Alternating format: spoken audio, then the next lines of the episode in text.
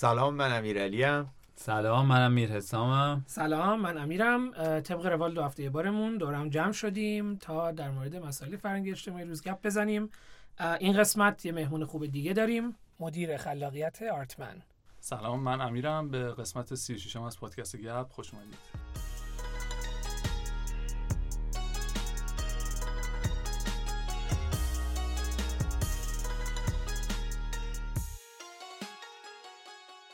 من کلا به حوزه فشن و لباس خیلی علاقه مندم و لو دادید دیگه همین هم نه شکل می‌کنم. واقعی بگیم دیگه.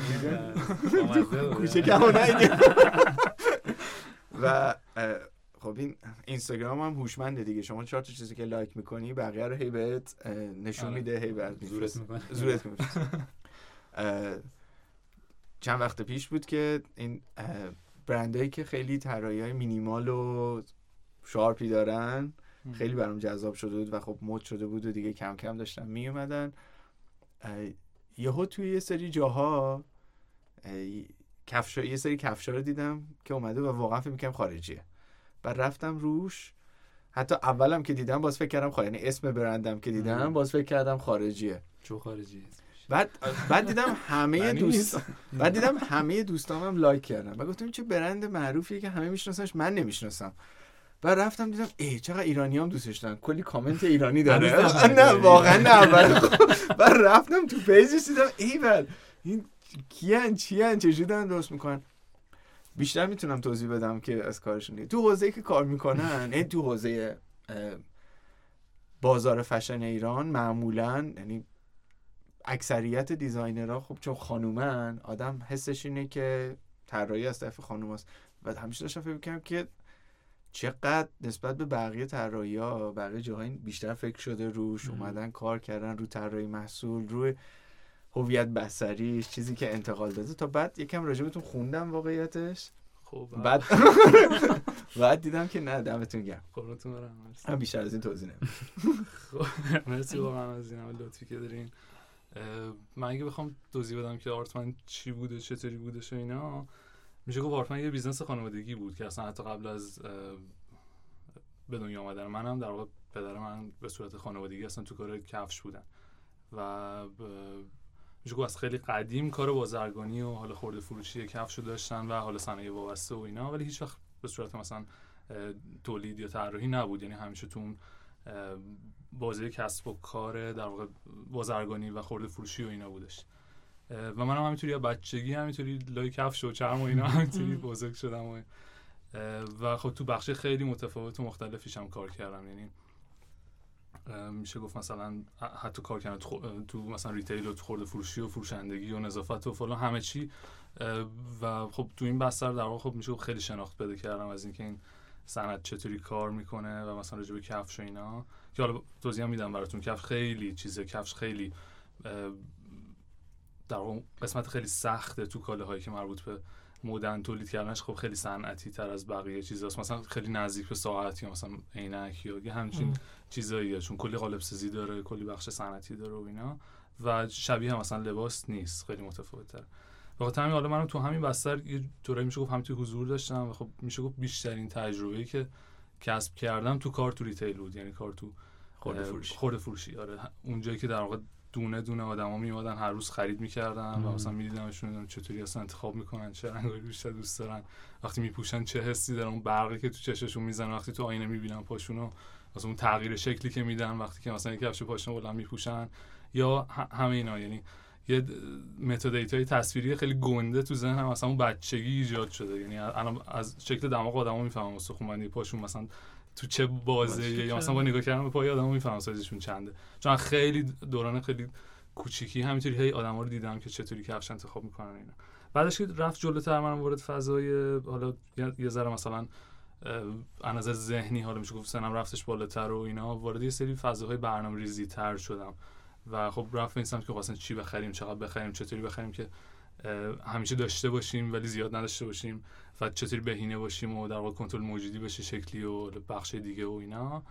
و دیگه کم کم میشه گفت یادم نمیاد واقعا اون مرز کی بودش ولی دیگه دوم سوم دبیرستان که بودم دیگه خودم دانش آموز نمی‌دونستم. واقعا یه کسی می‌دونستم که تو این صنعت داره کار جدی می‌کنه و تایم خیلی زیادی هم مثلا در حال کار کردن تو بخش مختلفش بودم.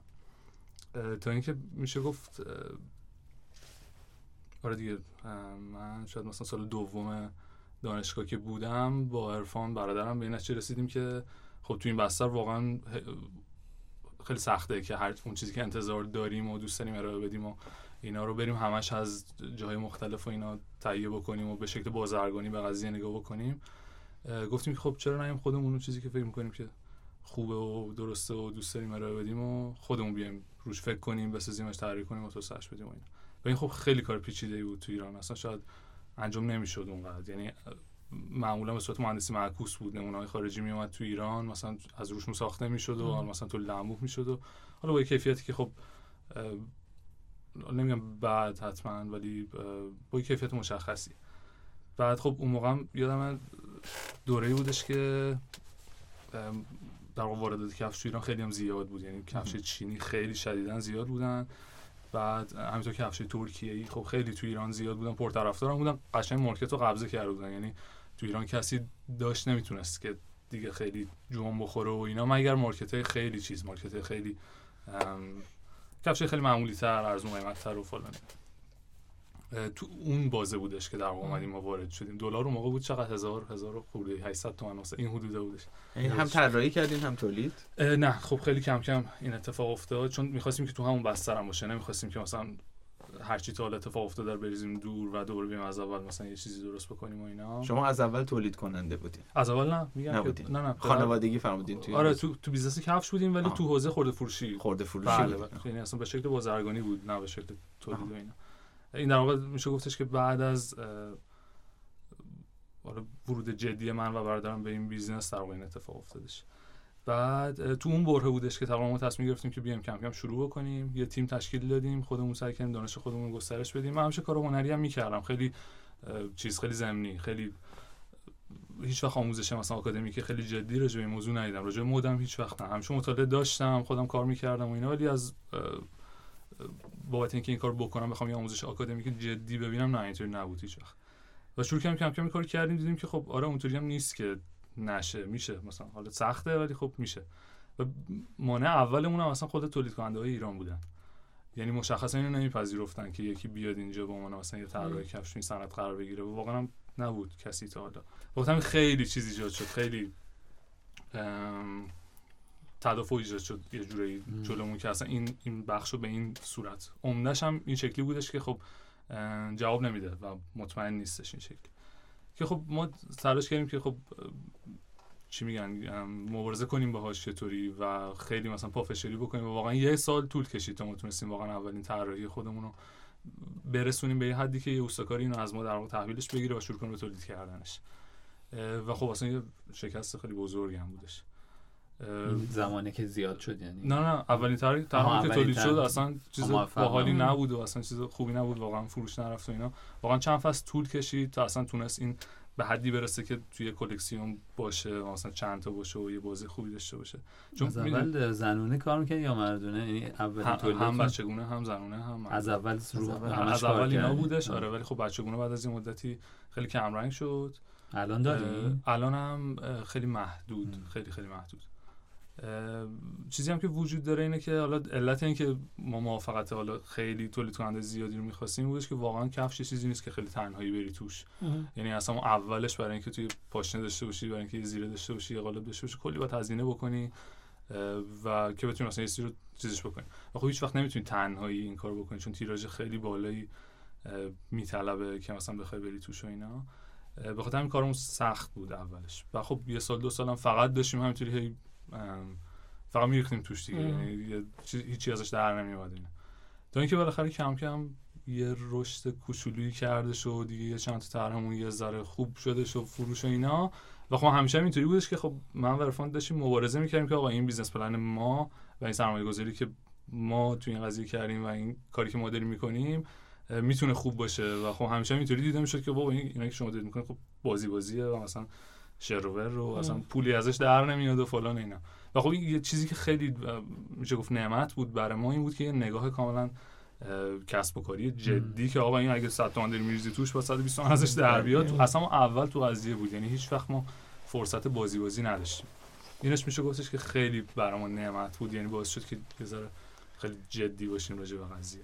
بعد از چند مدت دیگه شروع شد کم کم اینطوری که خب آره میشه گفتش که آره مثلا چیزی داریم درست می‌کنیم و دارن یه عده خوششون میاد و می‌خرن و اینا. و همینطوری ادامه پیدا کرد تا اینکه خب دیگه کلکسیونمون اه، میشه گفت کم کم این حالتی شدش که اصلا از اون حالت خورده فروشی کامل خارج شد و کلا شد به اینکه خب ما کلکسیونمون سر تاریخی در می اومد و می‌رفت مثلا واسه prototyping و نمونه سازی و توسعه و اینا. توسعه پیدا می‌کرد و میومد دیگه سفارش گذاری می‌شد و ما retailer امون رو جمع می‌کردیم و سفارش می‌گرفتیم و تولید می‌کردیم و سفارششون رو میرسوندیم. یعنی مثل یه برندی که در واقع طراح مد و یه از اون تاریخ بود که دیگه کم کم اینطوری شد که خب آرتمان تبدیل شد و شیفت شد از یه در واقع شرکت بازرگانی به یه شرکتی که یه استودیو دیزاینه و کفش درست می‌کنه طراحی می‌کنه و درست می‌کنه می‌سازه و اه،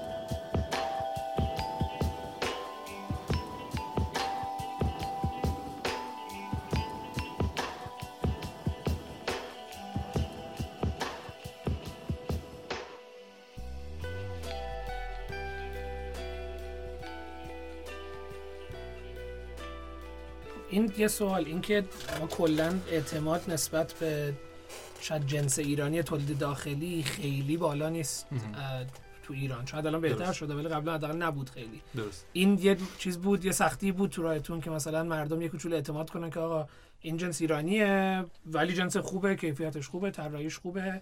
یعنی میگن یه احساس می‌کنم یه حالت اون تدافعی که می‌گفتی مهم. نه فقط تو کسایی که تو کار کفشن اینا تو مردم هم نسبتا هست. درست. تا مثلا جنس ایرانی من چیز نکنم. مهم. حالا الان که برنده جا افتاده به کنار اون اوایلش که چیز بود احساس می‌کردین شاید یکم این هست یا نه؟ آره احساس می‌کردیم که این هست و مشکل اینجا بود که می‌دونستیم هم منطقیه.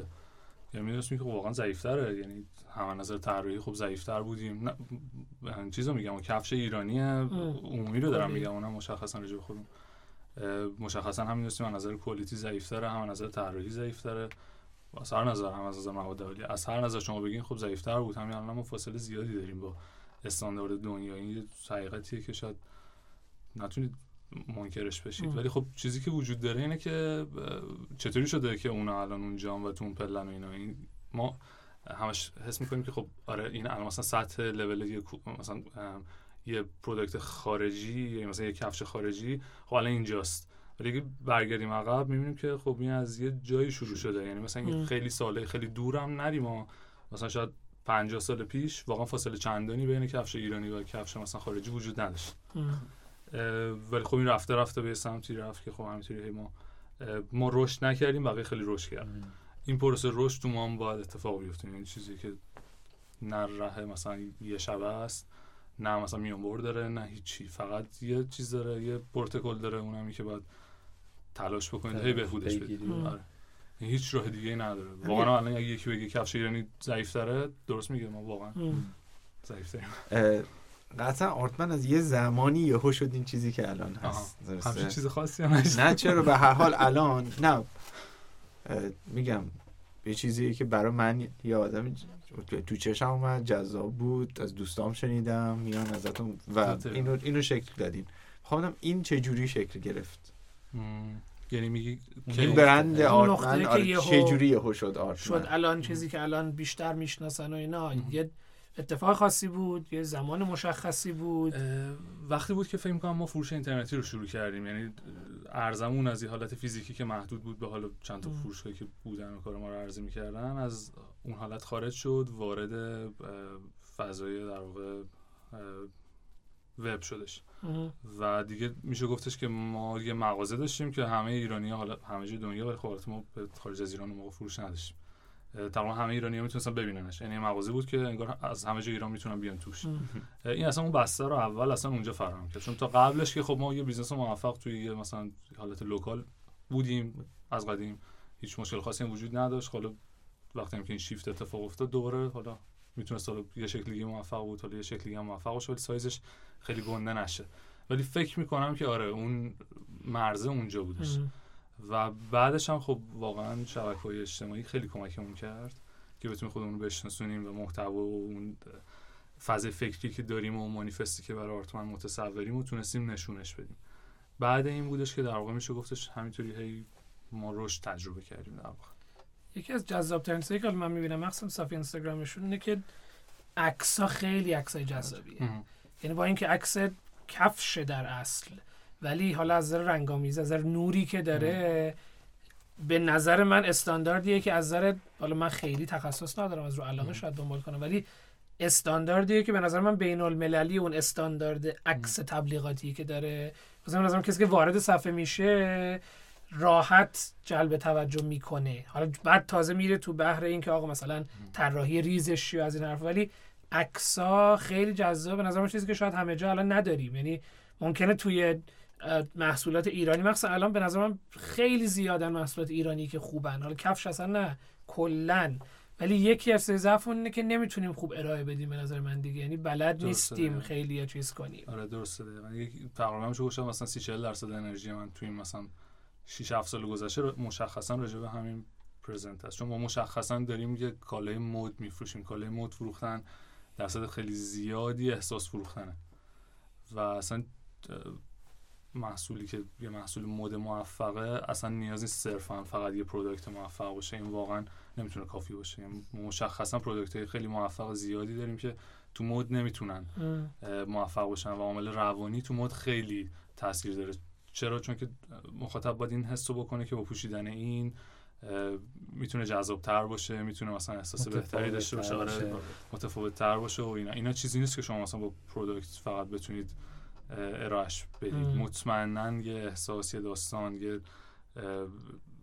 مشخصا احساس و داستان ام. دورش باید باشه و این خب فقط با یه تصویرسازی قصه گویی و یه یه جورایی فضا سازی اطراف محصولتون در واقع می‌تونه اتفاق بیفته و خوبیش هم اینه که الان دارم می‌بینم خیلی درک کردن که این فضا خالی وجود داره و الان دارن خیلی چیز می‌کنن خیلی دارن بهش می‌پردازن خب همیشه تو آرتمن یه تیم یکی از تیم‌های اصلی تیم در واقع تصویر ما بوده یعنی ما. همیشه یه استایلیست چیز داریم مستقر داریم یه گرافیست مستقر داریم یه عکاس ثابت مستقر داریم یه عکاس پروژه‌ای داریم چند تا عکاس همیشه چیز داریم برای پروژه خیلی مثلا ویژه که مثلا حالت خاصه مثلا همه واحده ما حالت مولتی تاسکن یعنی چند کاربری هن. فقط میشه گفت واحد پر جمعیت ما واحد میشه گفت طراحی محصولمون و تصویرسازیمون و ایناست.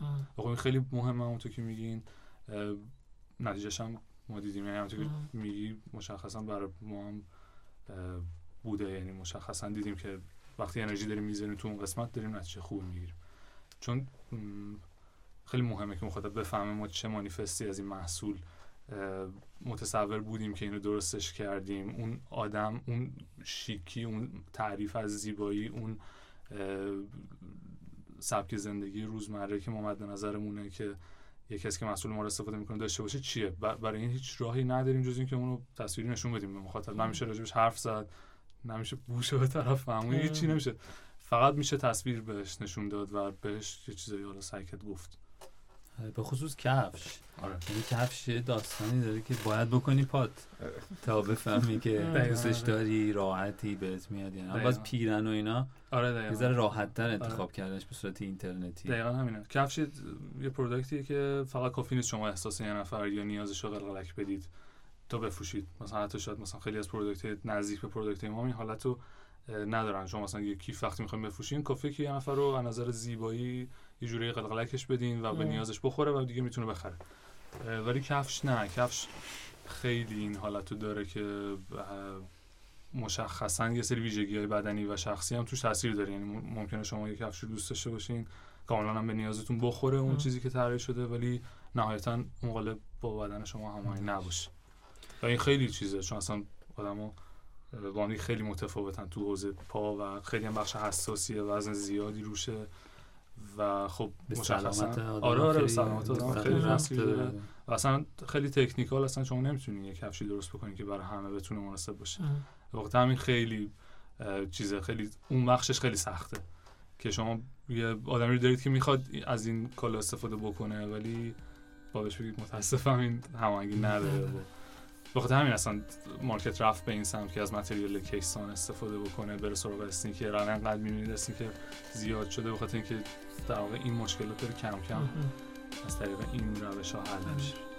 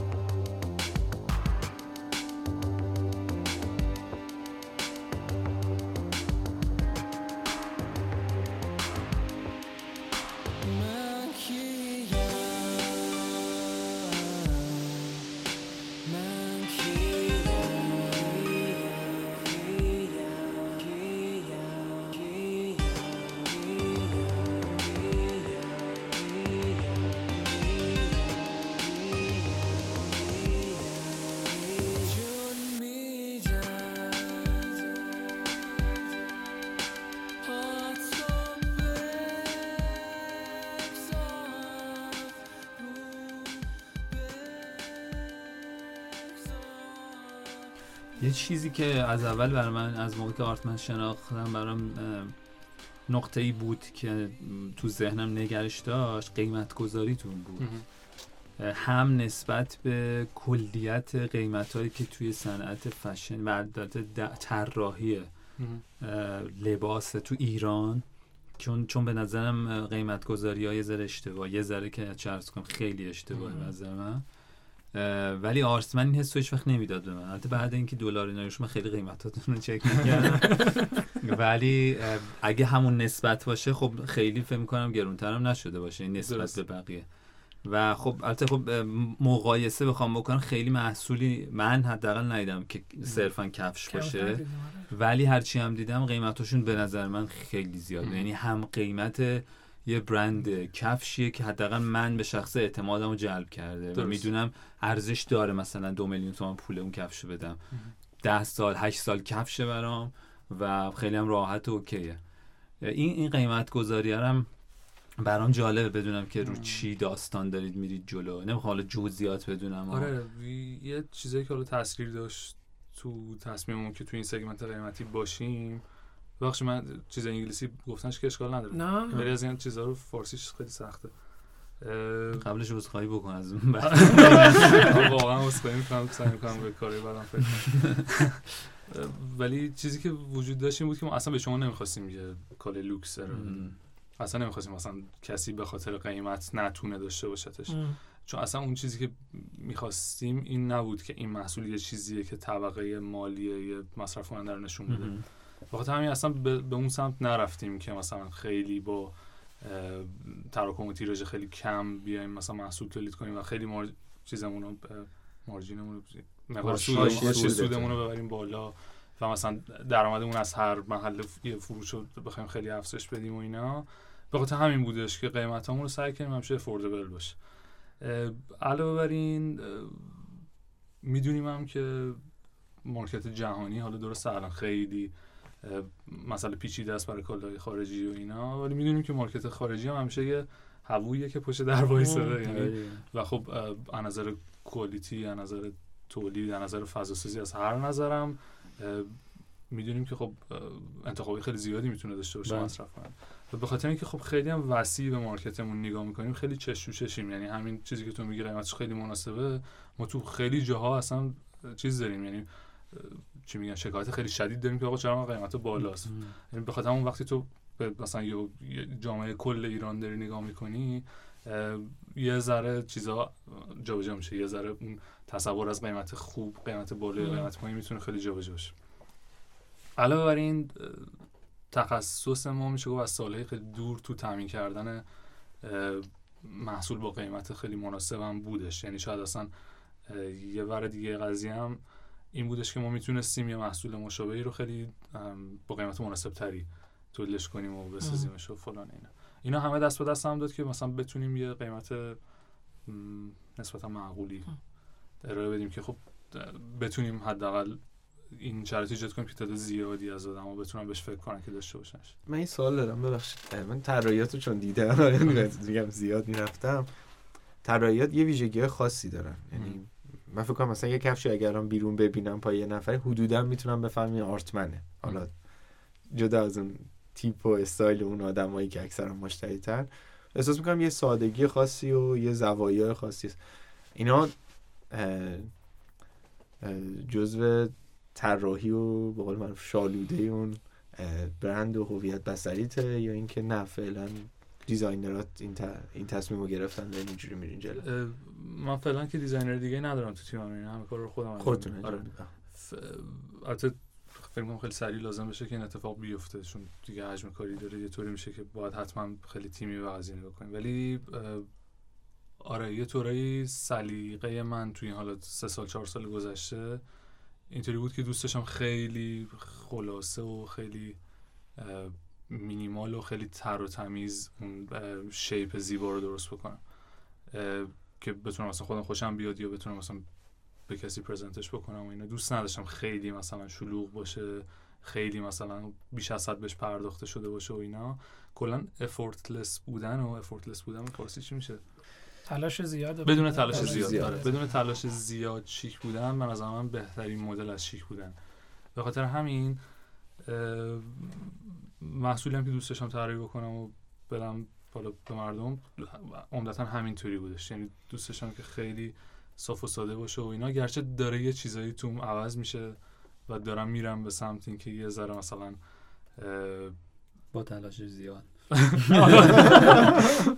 تلاش آره. بیشتر کنه واقعا میشه گفتش که یه چیز تثبیت شده ای تو ذهن من. نیست تو ذهن شاید خیلی طراح نه، هم اصلا. نباشه ولی خب واقعا میشه گفت دارم از اون فاز فکری کم کم خارج میشم نه به صورت خیلی ماکسیمال و خیلی شلوغ پلوغ و اینا ولی دوست دارم که مثلا از خطوط یه مقدار حالا پیچیده تر هم استفاده بکنم تو کارم. از این به بعد داره میره فکر کنم بیشتر به اون سمت ولی آره کلا من یه زیبایی و زنانگی خیلی ساده با وقار و جا افتاده و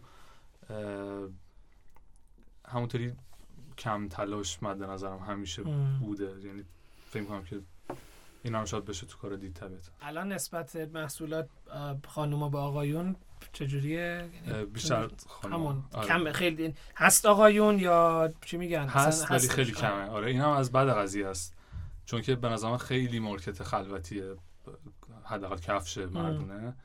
و خیلی هم کمه توش به نظر product خوب و می‌تونیم خیلی راحت موفق باشیم. ولی خب تا حالا خیلی زمان زیاد و انرژی زیادی روش نذاشتیم.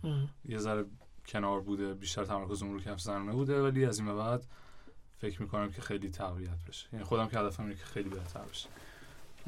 خودت یه کفش جدید بخوای واسه خود درست می‌کنی یا ترجیح میدی بری. بخری؟ من یه چیز جالبی بهتون بگم. من یه دونه کفش میلت کوهنوردی خریدم تو زندگیم. یه دونه کفش ریباک رانینگ خریدم. و سلام. دیگه هیچ کفش دیگه نخریدم. بقیه کار خودتونه؟ بقیه همه از کفش خودم بود الان اینم پاتو با آره خودتون. نه آرتمنه؟ شوخی می‌کنی. آره. واقعا اول اومدی من می‌خواستم بگم چطور خودت کفش خودتون این پوشی آره نه اینا هم مثلا پروتوتایپ که ما مثلا تولید نمیشه مثلا چون آره این برای چی تولید نشده؟ این تولید شده. آره ولی میگم اکثر کفشایی که دارم اکثر نمونه هایی که می‌سازیم مثلا حالا این ور مثلا الان بهترین جا برای دیدن مثلا لیست کامل محصول کجاست؟ چون وبسایتمون. خود وبسایت. به روز آره، رو. وبسایتمون به روز تو کل ایران رایگان ارسال میشه. تا سه روز هر جای ایران باشین deliver می‌کنیم بعد تا هفت روز در شرایطی که محصول آسیب نبینه و از شرایط نو خارج نشه اگه حس کنیم که مثلا OK نیست سایز راحتی قالب یا هر چی اه، می‌تونیم تعویض بکنیم یا حتی پس بگیریم ازتون و مبلغ پس بدیم. نه نگو دیگه پیدا نیست. راهی بیرون از اینجا نه نمونده باقی. چیزی از رویای من برای فردا با تو برای فردا. که برسه فردا.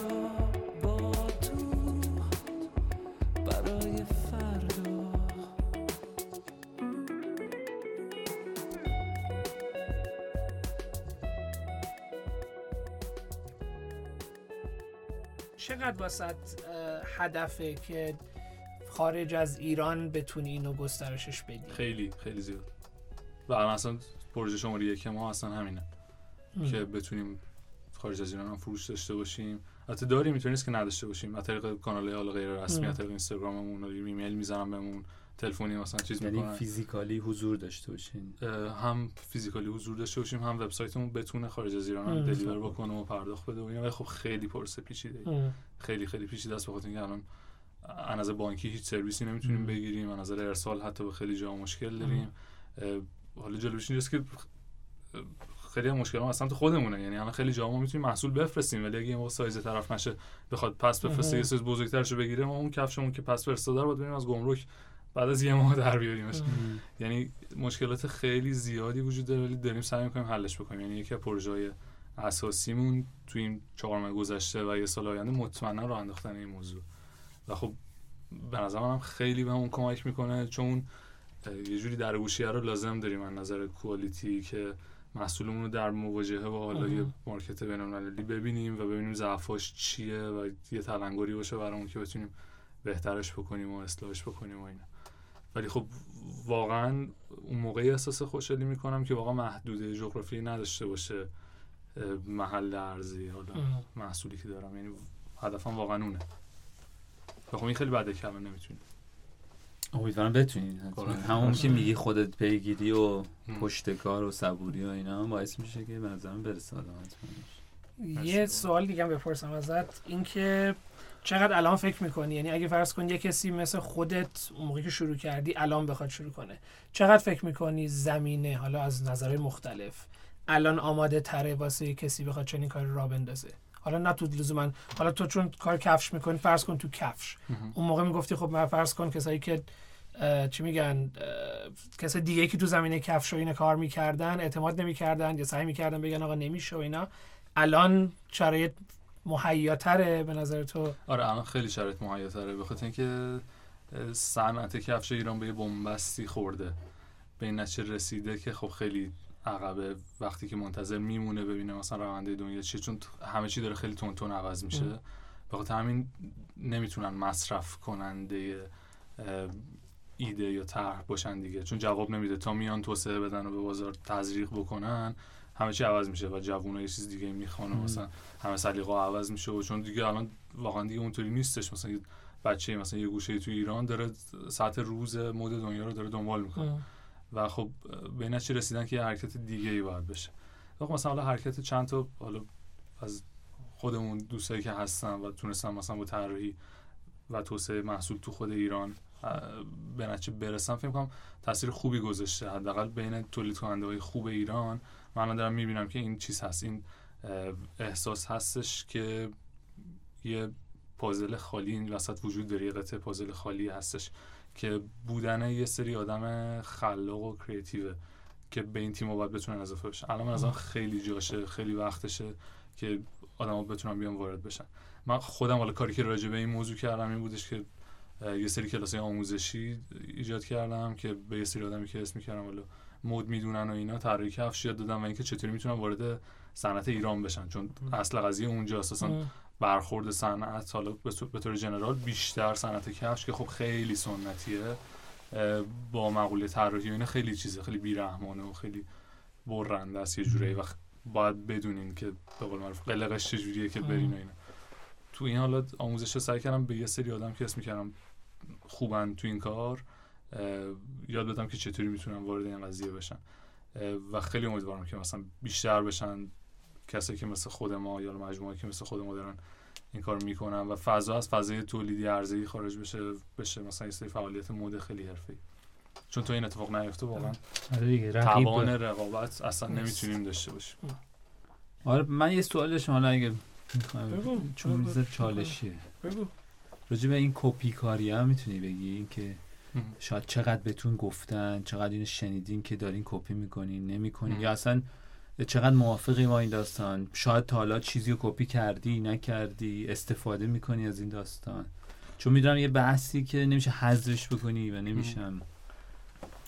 همه جا دنیا این قضیه هستش و مثلا خیلی حالا متفکرات تو این حوزه میگن که اصلا طراحی محصول یه جوری تقریبا به انتها رسیده و تو باید مثلا function های. جدیدی از یه محصول یا انتظارات جدیدی از یه محصول یا شکل نگاه به یه محصول عوض بکنی که واقعا بتونی انقلاب خیلی گسترده تو قضیه ایجاد بکنی و اینا و وقتی داری طراحی هنری طراحی مثلا حالا تو فضای مدی و اینا انجام میدی و اینا خیلی چیز زیادی باقی نمونده برای ادامه و اینا حالا من چقدر این قضیه درسته یا نه ولی چیزی که می‌دونم اینه که همیشه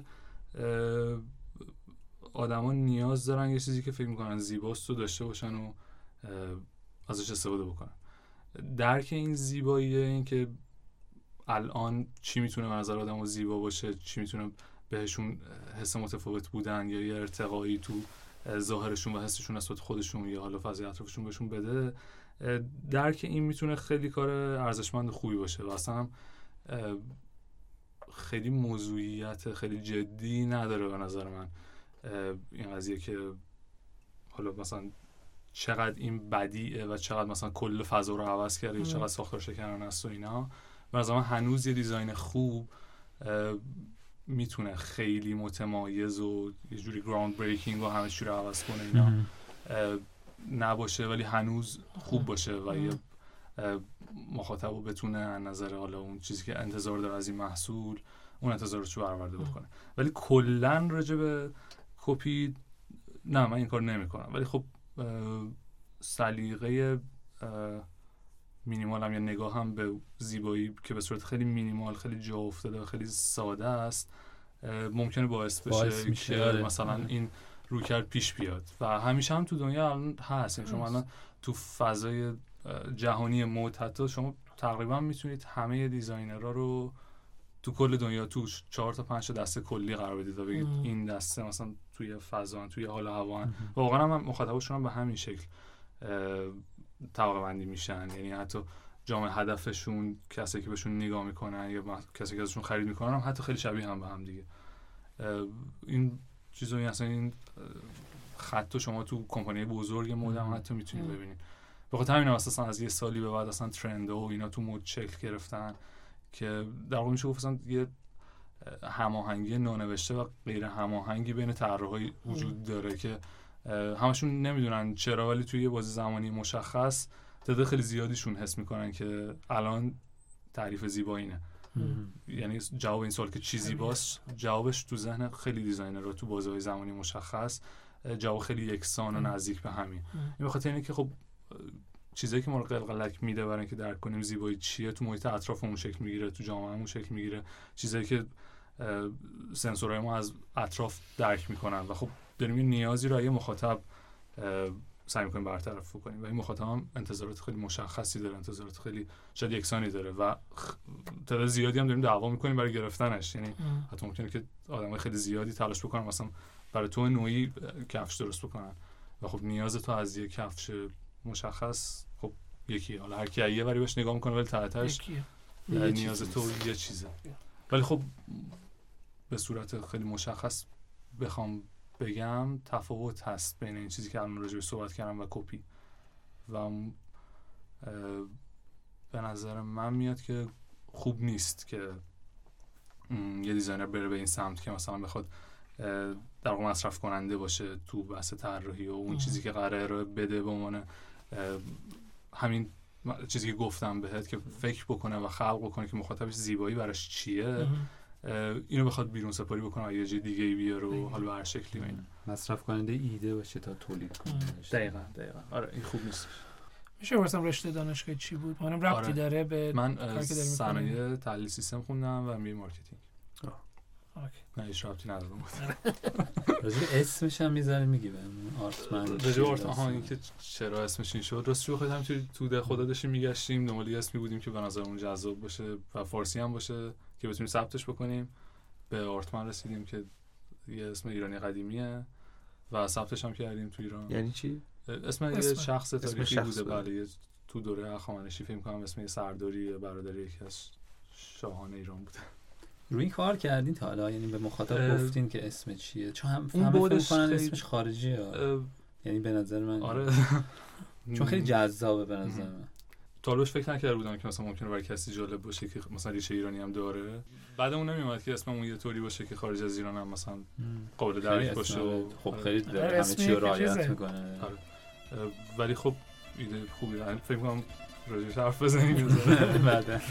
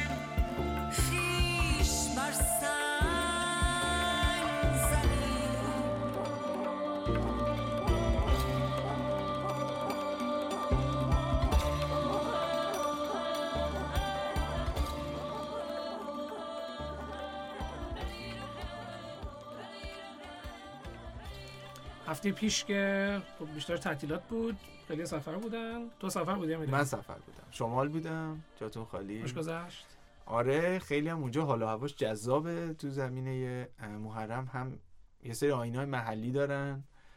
حتی رفتن تو شهرهای کوچیک به نظر من جذابه چون یه بخشی از سنت و کنار اعتقادات می‌بینی.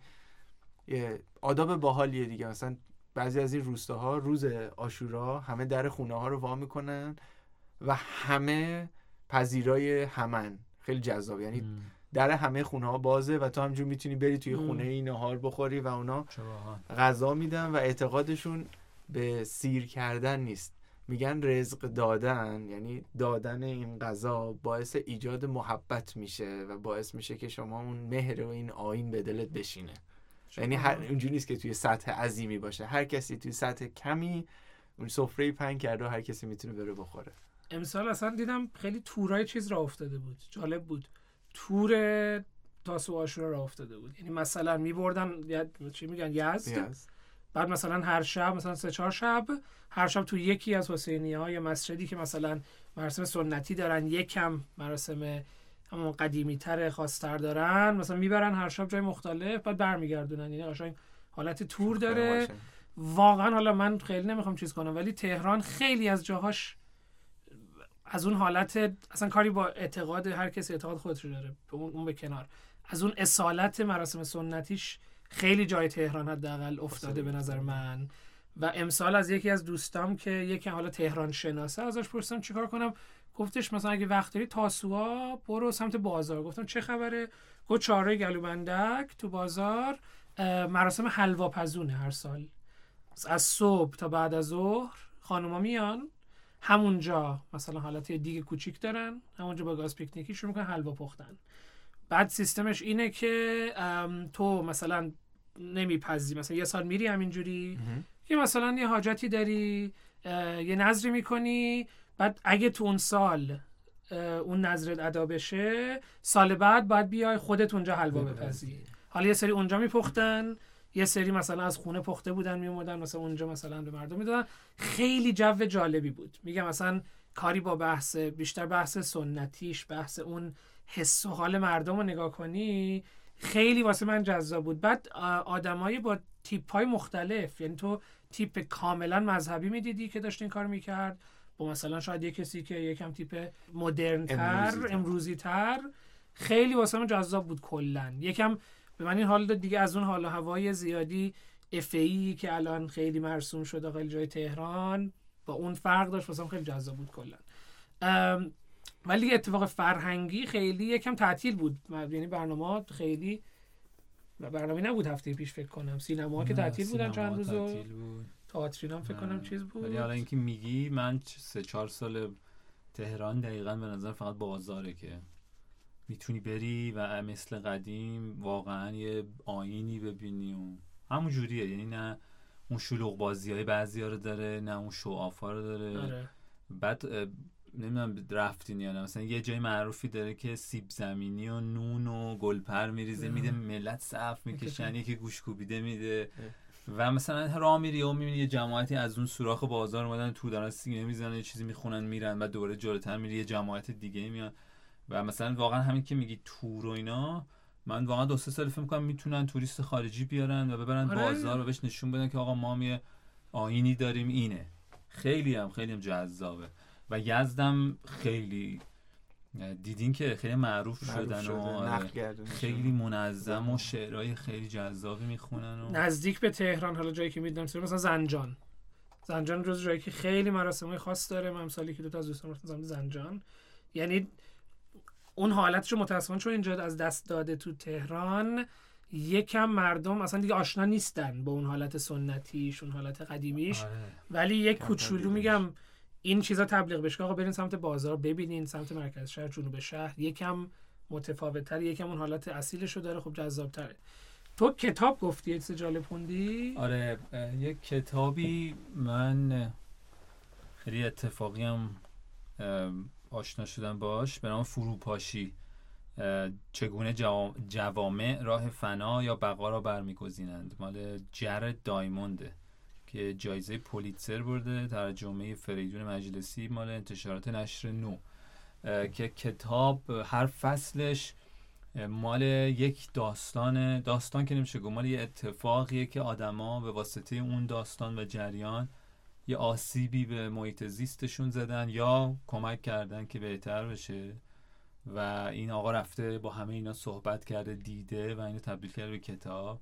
خیلی خیلی چیزای جالبی توش داره. مثلا یکی از جالب ترین اپیزوداش یا حالا بخش فصلاش میگه که مونتانا یکی از بکرترین طبیعت های آمریکا رو داشته و داره حدودا ولی منطقه توضیح- مونتانا.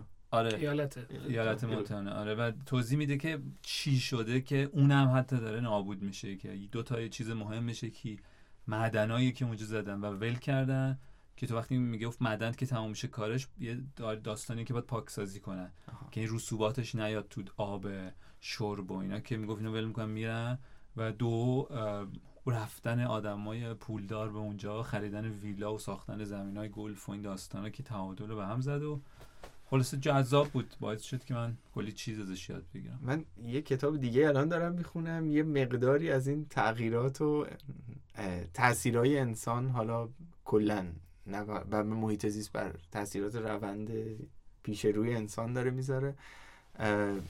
این کتابیه که از آقای نور حراری اومده. 21 درس قرن 21 میاد یه سری چیزهایی رو به عنوان چالش داره می‌بینه. که شاید آدم وقتی می‌خونه براش جذابه. و برخلاف دوتا کتاب قبلیش که اونا بیشتر دارن از گذشته میگن و میان تا به, به انسان برسن این داره از حال میگه. نمیگه در آینده قطعا چه چیزی خواهد بود اما ریسکا و خطرات آینده رو داره میگه. یه فیلمی هم هست هنر تجربه. من نرفتم ببینم ولی دوستان خیلی تاکید کردن که قابل دیدن و جذاب این هفته بریم ببینیمش به نام کتاب آشپزی. گفتم تو هنر تجربه است. متاسفانه اسم کارگردانش الان یادم نیست. ولی شنیدم که هنرمند جوونیه که با دست خالی یه جورایی مثل که فیلم رو ساخته و موضوعش هم که جالبه یه مقداری تخیلیه و من تیزرش رو دیدم به نظرم جالب بود. حالا اسمش عجیب غریبه. این هفته بریم ببینیمش و هفته بعد آره. راجبش صحبت کنیم. کلا میگم هنر تجربه انتخاب فیلمش یعنی از جالبه، مطمئن تری که فیلم خوب می‌بینیم. دقیقاً. چونین چونین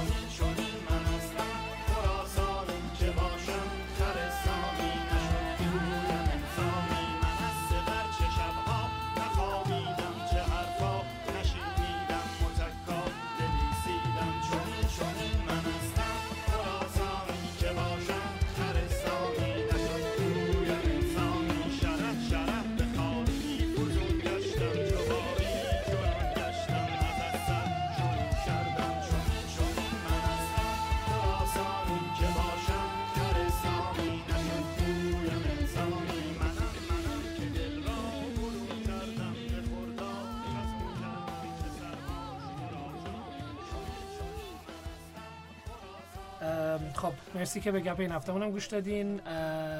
لطفا از طریق صفحه اینستاگراممون گپ پادکست باز کامنتاتون رو بدین نظراتتون رو بدین.